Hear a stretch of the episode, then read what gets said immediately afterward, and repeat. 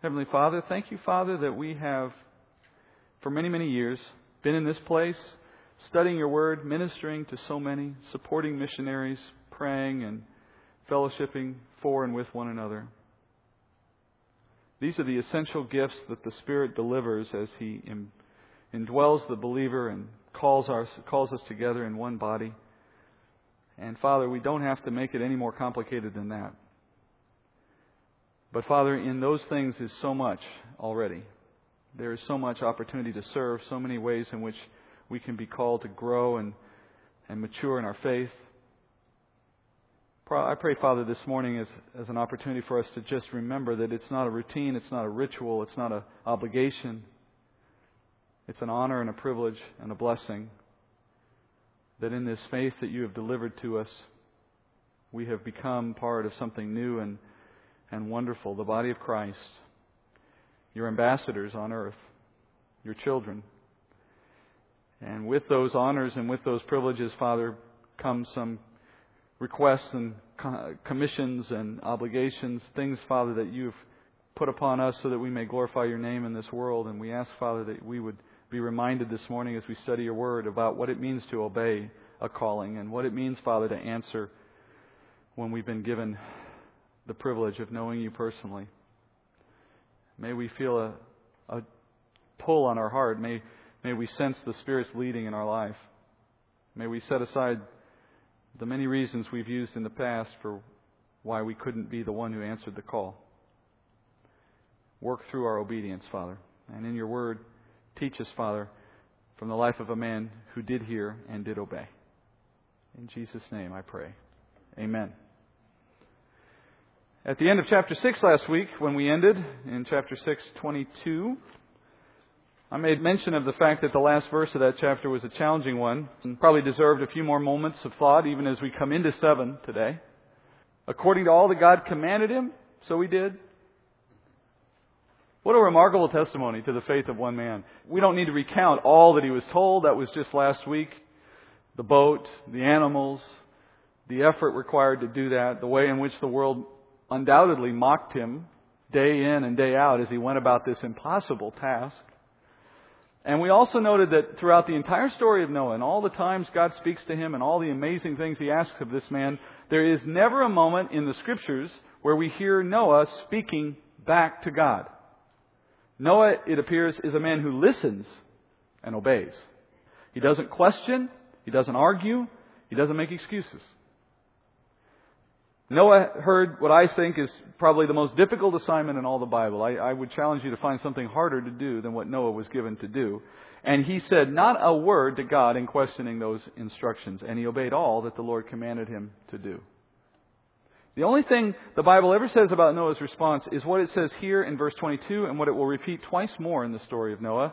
Once again today, in fact, in 7 verse 5. It says Noah did all that the Lord commanded him. In fact, in the Hebrew, this verse is is actually repetitive in its phraseology in, in Hebrew. It emphasizes Noah's utter obedience, unquestioning obedience. And in that respect, Noah is perhaps arguably the most obedient man in the Old Testament. Other men receive lesser instructions, men like Jonah, men like Gideon, even. And yet, those men with lesser tasks questioned God or, or in some cases even rebelled entirely against those instructions. And Noah amazes me so much because it's the combination of how great a thing he is given and how perfectly he seems to obey in what he's told. We all face, I think, at different points in time, extreme circumstances, difficult instructions from God. And if we remember back to what Noah saw in his day, there's at least, I think, the hope of encouragement when we know he was no better a person. He wasn't Superman. There was no S underneath his cloak. This is a normal man in all other respects. He lived in a world that had never seen rain, not once, according to Scripture. And he was called in that kind of a circumstance to build a giant boat far from water. And he obeyed without hesitation. And now add to that fact the fact that there is no evidence that God spoke to Noah at any time during those intervening 120 years from the moment he was first given the instruction until today, as we see in chapter 7, when he's told to finally enter the ark. That's better than a hundred years with only what he heard at the beginning. Noah's example is one I use on occasion when people ask, how do you know when perhaps you're supposed to move on to something new? People will say, well, how do you know when it's time to leave? How do you know when it's time for, to move on? What, what, what do you look for? And the thing I come back to is this. I come back to this and I say, do the last thing you heard God tell you until you hear something else. And if it takes 10 years or 20 years or 30 years, don't let that cause doubt in your mind concerning the instructions you know you heard. Because Noah worked for 120 years. I wonder if there weren't days along the way as he built that boat that he thought to himself, Am I crazy? Did I hear this right? Is this really what you want me to do? It's going to take my whole life. I'm just spending years, years and years doing this. If he was a normal man, and I'm sure he was, then he thought that at times. Probably in the midst of a fight with his wife or a, the mocking of the crowds outside his home, whatever was going on, there were moments, I know, when he may have questioned what he was doing. What an example of faith that this man never stopped. Whatever he thought, he never stopped. We could do worse than to model our own obedience after this man, because we live in a world today in which obedience is not recognized as a virtue. Obedience is not commonly held up in the culture. Disobedience and rebellion is held up in the culture. Reminds me of the story of a father who had a rebellious young daughter, and he was working very hard to try to bring her into alignment with his will.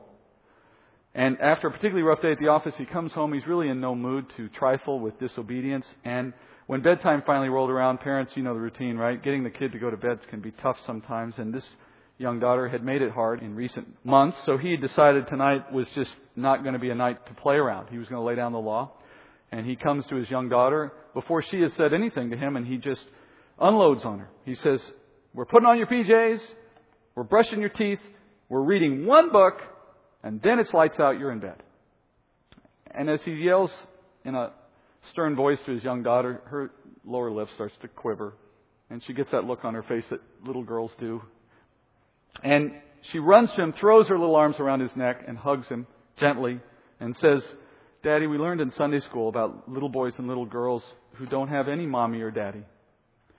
And as he hears these words, Daddy's attitude starts to soften a little bit, and he, he thinks to himself, even after I was so stern and, and rough with her, here she is, grateful to even have a dad.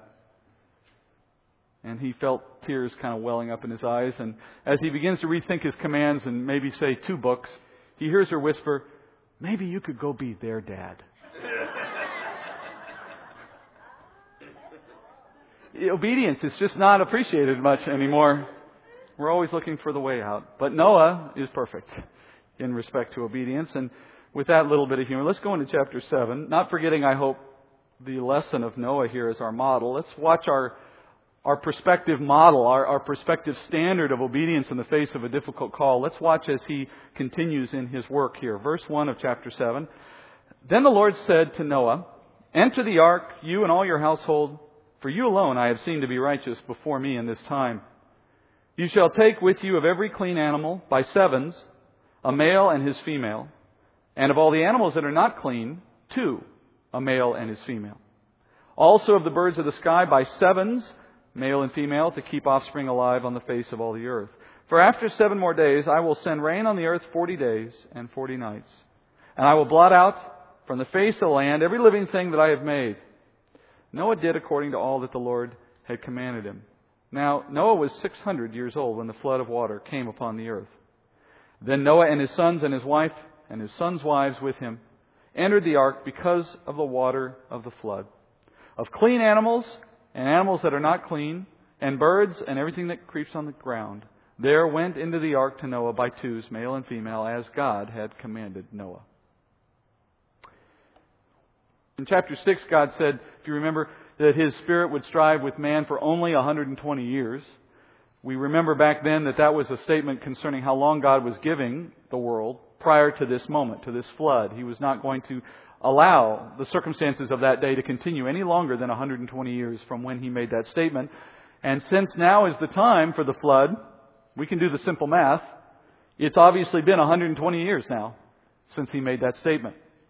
Now the ark is ready, so God gives Noah the instructions, it's time to enter. And earlier we remember he had told Noah he was going to have two of every kind come to him so that he could put them onto the ark. And now here he adds something to that instruction. You notice the number changed, at least in one case.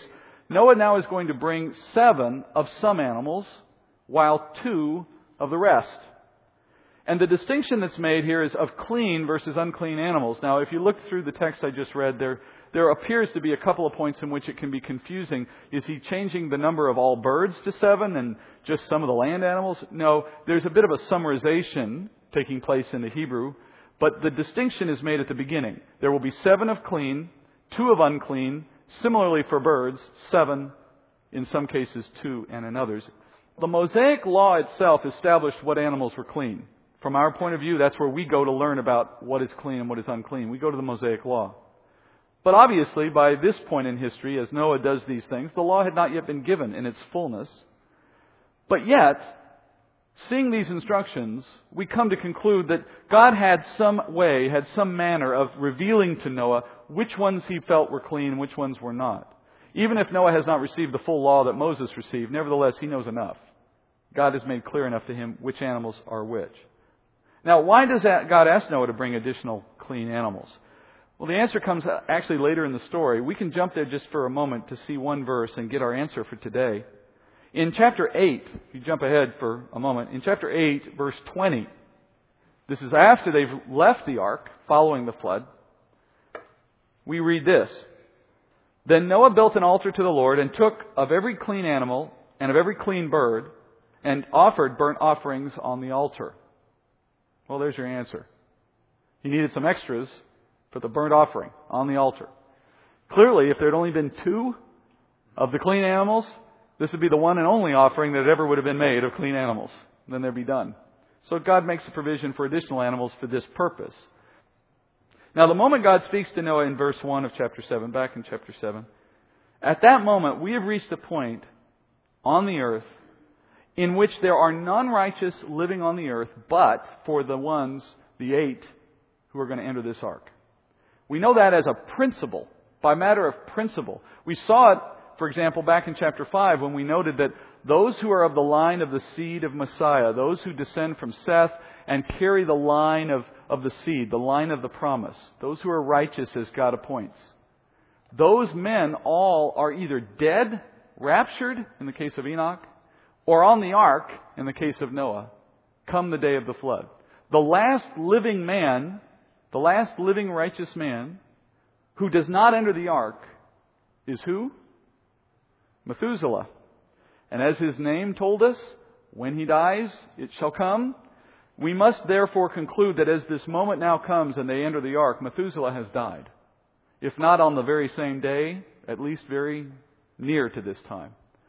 That leaves no one left on earth apart from Noah's family who are righteous by faith. Can you imagine? Can you imagine being one of eight people left on the earth who know the living God? How alone can you be? This family was truly alone. And now consider the patience of God and the wisdom of His work through men. When I look at the calendar, it was 969 years earlier than this moment when God directed a father to name his son Methuselah so that that man's name would be prophetically speaking for 969 years concerning God's plan. And then 600 years earlier from this moment, God brought Noah into the world with a name that means rest. And then 120 years earlier from this moment, he directs Noah to begin building a boat. And then 20 years after that, Noah receives his three sons when he's 500 years old. God has set in motion all of these events going back hundreds of years so that on his appointed day they would all culminate in exactly what he intended and the flood and its destruction of ungodly men would appear according to God's will. So maybe we ought to ask ourselves a question. What is God doing even now in our lives individually? Perhaps what has he been doing for decades in preparation for something? Have you ever stopped to think like that? It's not something we think about as often as we should, but consider it from Noah's point of view. Long before Noah knew he would be building a boat, there was a man named Methuselah. Already prophetically indicating that there would be this coming event. You know, the Lord may not do what we want Him to do when we want Him to do it, but as the saying goes, His timing is always perfect. And He's always at work in our lives, through our lives, around us. And as a smarter man than I once said, He invites us to participate in that work that's going on around us. Henry Blackaby made a great study around that very principle called Experiencing God. God is always at work.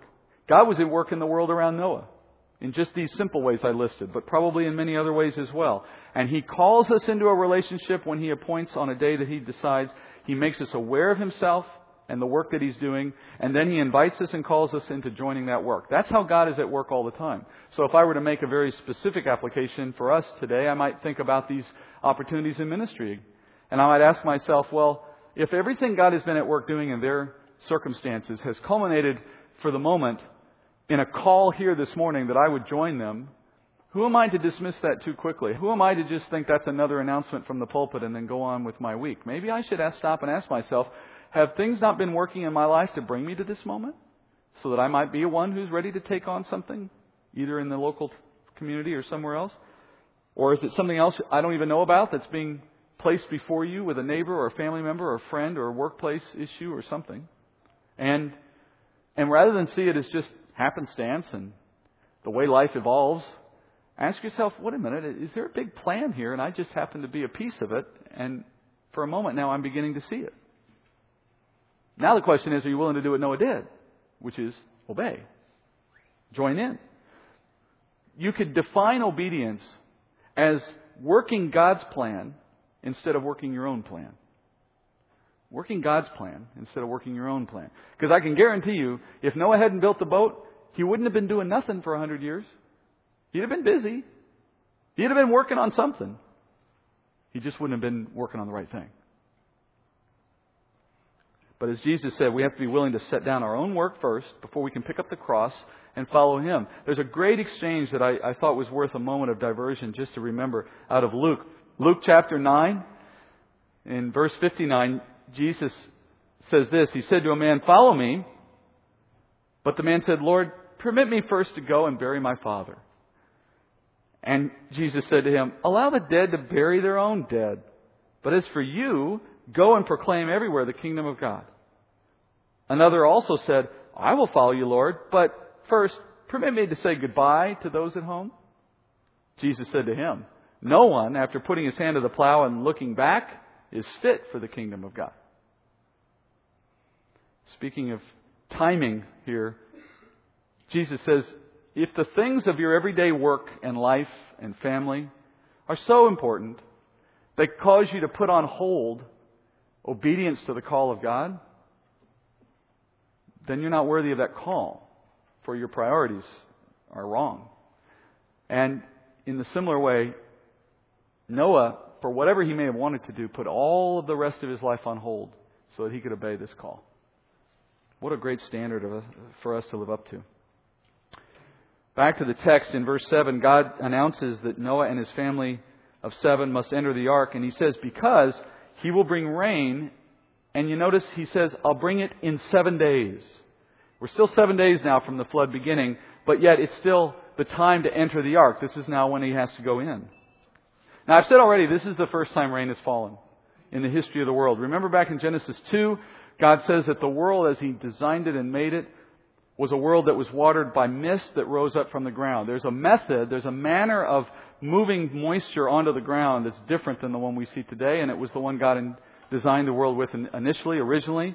But now, in a dramatic way, God's going to change that pattern. He's prepared now to bring rain. Initially, it floods the world. After the flood, it continues, obviously. We'll talk more about that in chapter 8 and 9. But notice that Noah and his family are entering the ark here well before that rain begins. Seven days. Seven days before they're entering. Now, they haven't seen anything change yet. If you were there on this day with them and you looked around the world, whatever it looked like in that day, it still looked the same. And now, God has predicted a disaster seven days into the future, and He says it's time to get in that ship. It's filled with animals noisy, smelly animals that need a lot of care and feeding.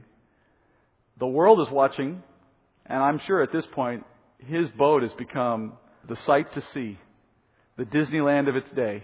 Only as the crowds show up, you can be sure they're not approving of what they're saying, right? This is an ungodly world. And they are mocking this man, undoubtedly mocking this man. Now, can you imagine how difficult it must have been for all eight of these people to enter this giant boat when the sun is still shining and people are calling them fools. Now, we know the end of the story, and that makes it hard, I think, for us to really appreciate what it was like in the moment. Put yourself back in time and think about it for a second. Yeah, they went to the effort to build a boat. But what compels you to enter under these conditions? Paul says faith is the hope in something unseen. Hebrews says the same thing. This is faith. You have a world here filled with people, but God has declared only eight are righteous. We know that that righteousness was not earned. It was, it was given to them by God on the basis of their faith in the one who did earn it, who is Christ. So Noah and his family are righteous because they believe, because they had faith in God's Word. But what did they believe in? I mean, did they believe in the gospel of Jesus Christ? Had that been preached to them specifically in their day? Is that why they are de- declared righteous? Well, I tell you the answer is no. There's no evidence in Scripture that anybody sat them down and explained there would be a man, his name is Jesus, he'd be from Nazareth, he'd get on a cross. I don't think that they had that insight. I may be wrong, but there's no indication in Scripture they knew that. The book of Hebrews in chapter 11, when it recounts the stories of those in the Old Testament who exhibited faith, it doesn't relate that these men and women knew the gospel. It talks about what they did know, what they were given, some word, some instruction, some statement from God, a, a word that they had to believe in. And based on their faith in that word, they acted in a certain way. So, what did Noah's family have from God? What word? What instruction? The instruction they received was that in a world that had never seen rain before, I'm going to bring rain. And into this world I'll bring so much rain that unless you build this boat, you will not survive this coming flood. That's God's word. Now, do you take it in faith or not? Hebrews says specifically concerning Noah, Hebrews 11:7, by faith Noah, being warned by God about things not yet seen. That's a reference to rain. In reverence, he prepared an ark for the salvation of his household by which he condemned the world and became an heir of the righteousness which is according to faith. Hebrews tells us that what defined Noah's faith was his activity to build this boat, and more specifically, he entered it. He entered into this ark based on the faith he had in God's Word. What more visible proof do you need of Noah's faith than that he entered into an ark seven days before there was any proof, any evidence at all that he'd even need it?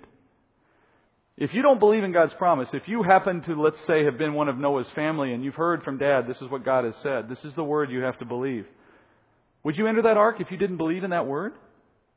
There's false teachers who build huge churches, who spend their entire careers as false teachers, as unbelievers, wolves in sheep's clothing, in other words.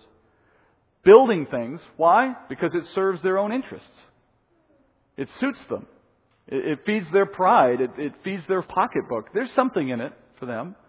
It doesn't require that they have faith in the living God to do church like things, and I would tell you that it doesn't require faith in the living God to decide to build a giant boat. No, what took faith was to get in the boat, to actually walk in that thing. Faith brings response to God's Word, and by the response that Noah and his family made when he entered the ark, we see evidence, we see proof of the faith that he had in God's Word. He entered that ark because he knew a flood was coming. It was a harder step, I think, than we can imagine, and it no doubt would have brought ridicule in that day. If you think it's hard to enter the boat, what do you think is going on in their minds when they've been in there, let's say, day five, day six?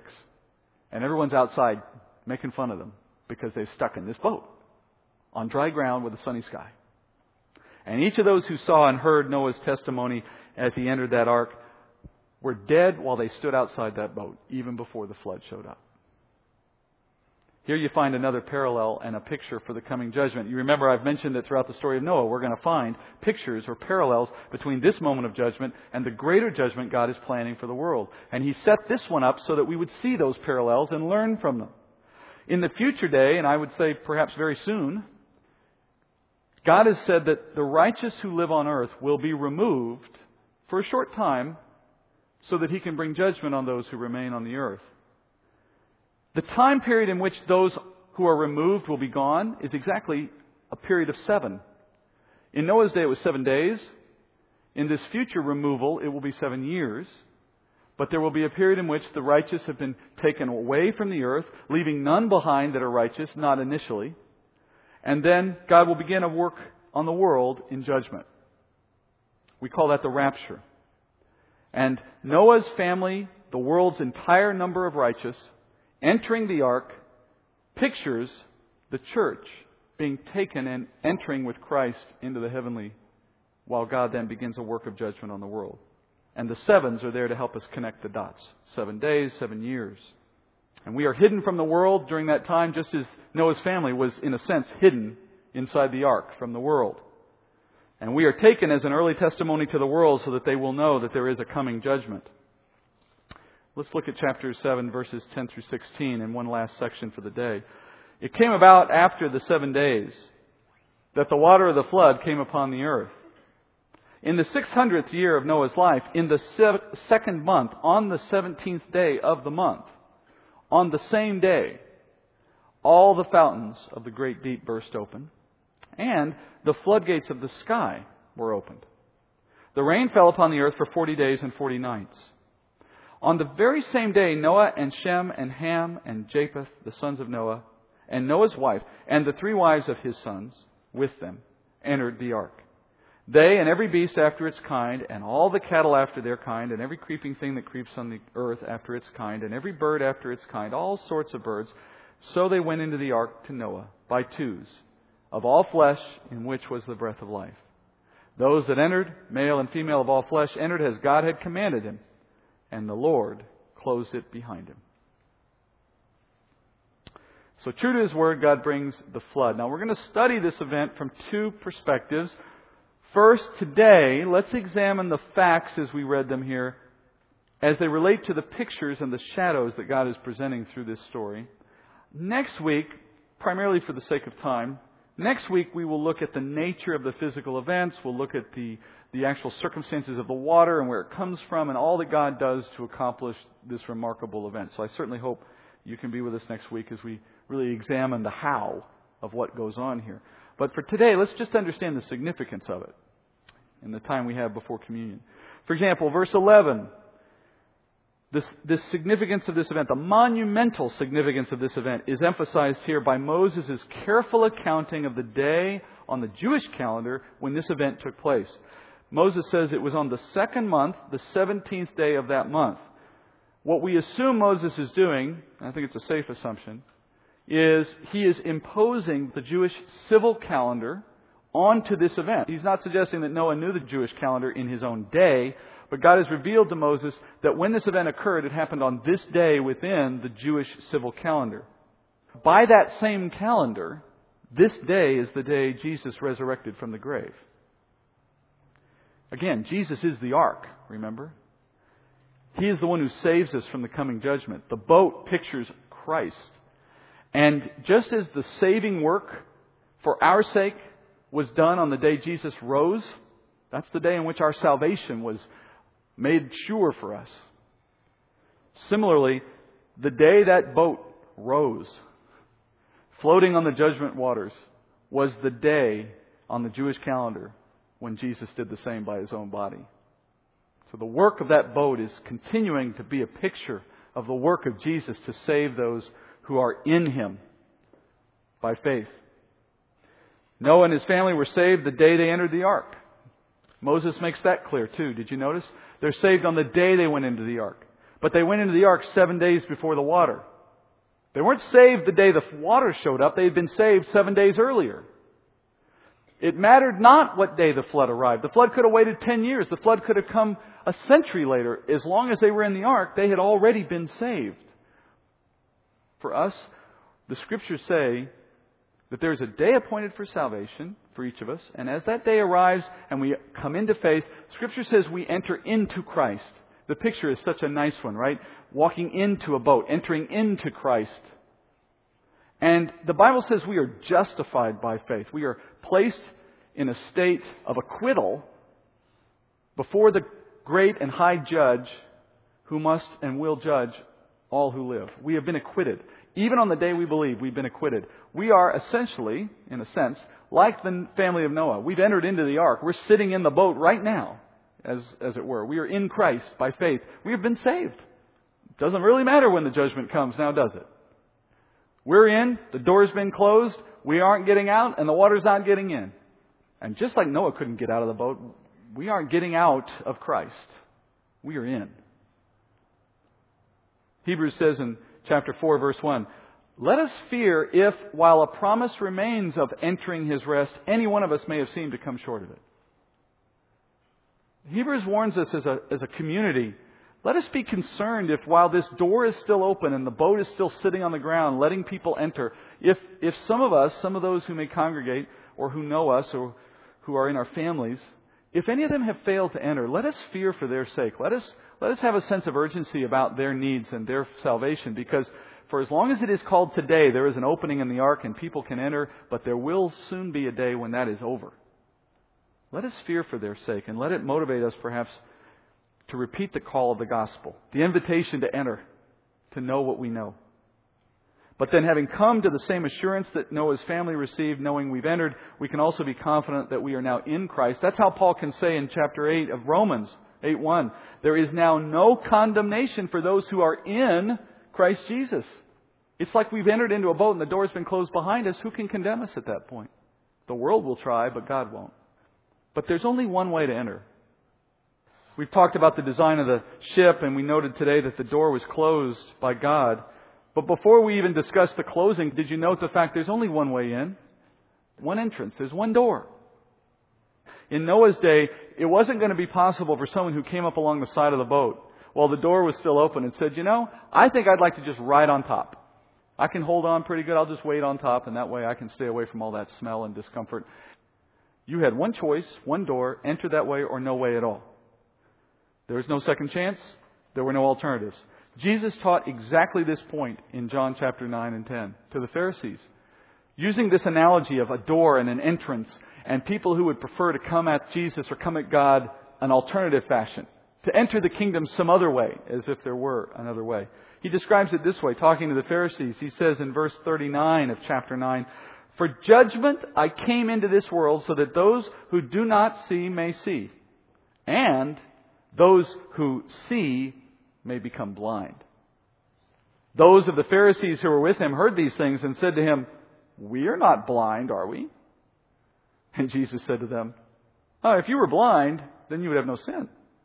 But since you say, We see, your sin remains. Truly, truly, I say to you, he who does not enter by the door into the fold of the sheep, but climbs up some other way, is a thief and a robber. But he who enters by the door is a shepherd of the sheep. To him the doorkeep, the doorkeeper opens, and the sheep hear his voice, and he calls his own sheep by name and leads them out. And when he puts forth all his own, he goes ahead of them, and the sheep follow him because they know his voice. A stranger they simply will not follow, but will flee from him because they do not know the voice of strangers. Now, this figure of speech Jesus spoke to them, but they did not understand what those things were which he had been saying to them. So Jesus said to them again, Truly, truly, I say to you, I am the door of the sheep. All who come before me are thieves and robbers, but the sheep did not hear them. I am the door. If anyone enters through me, he will be saved and will go in and out and find pasture. The thief comes only to steal and kill and destroy. I came that they may have life and have it abundantly. He isn't talking about an ark, he's talking about a sheep pen, but the analogy works either way. There's one way into salvation, one way to enter the kingdom of God, to have access to salvation. It's through Christ. In Noah's day, it was the ark. One door, one boat, one way. There were not a hundred ways to save yourself from the flood, only one. And likewise today, there are not a hundred ways to God. There are not a thousand ways to be saved. There's not one way for every person. There's only one. Jesus declared it. He is the way. Enter through Him or enter not at all. And those who would claim another way are like thieves and robbers, hoping to jump over the wall and come in some other way, as it were, but it's not possible.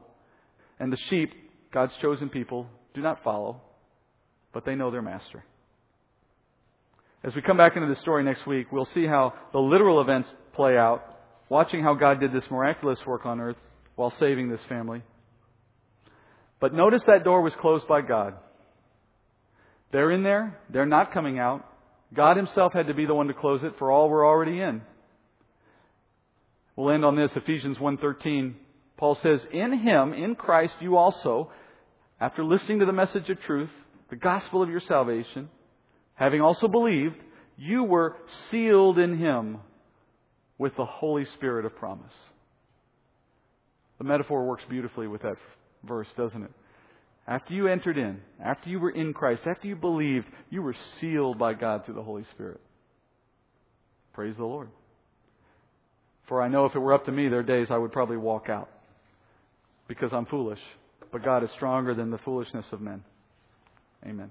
Heavenly Father, Father, I ask that we would be shown in the story of Noah a reflection of our own walk, for better or for worse. Father, let us take the lessons of Noah's life and remove the details that he experienced the flood and the boat and the impossibility of so many things he was asked to do. And in its place, Father, I pray that the Spirit would cause us to reflect on things in our own life. Bring the lessons home to us, Father, about where we can serve better and how we can obey differently and how we've heard things and yet we have chosen to set them aside, perhaps. And perhaps also, Father, an encouragement. For many of us, at times, by the power of the Spirit, have heard and obeyed, have made tough decisions and followed difficult courses of action, and have been a testimony in our many years of following you in one way or another. And I pray, Father, that we would be encouraged to remember that we too have a testimony in some sense similar to Noah. So that when the world is down on us or when we feel the conviction of sin or the enemy is lying to us, Father, I pray you'd help us remember that we can, in fact, obey. It's not too far out of reach. And with the things you may place before us, whether things we've heard already today or things that are yet to be given to us, I pray, Father, you give us a heart of obedience, one that is receptive and watching your work and, and anxious to see how we can participate. And then when the opportunities are given to us, Father, I pray you would take away our fears and take away our doubts. Don't cause us, Father, to measure our, our opportunity to obey in human terms, but cause us to think about it in eternal terms so that we would measure with the right measure and count the cost. Thank you, Father, for a small church full of loving and godly people who care to know your will and to obey it, and who honor your word and praise your name and serve in their gift. May we always be a part of such a fellowship. And uh, I thank you, Father, for this morning and ask that as we are sent out, you would be with us and bring us back next week. In Jesus' name, amen.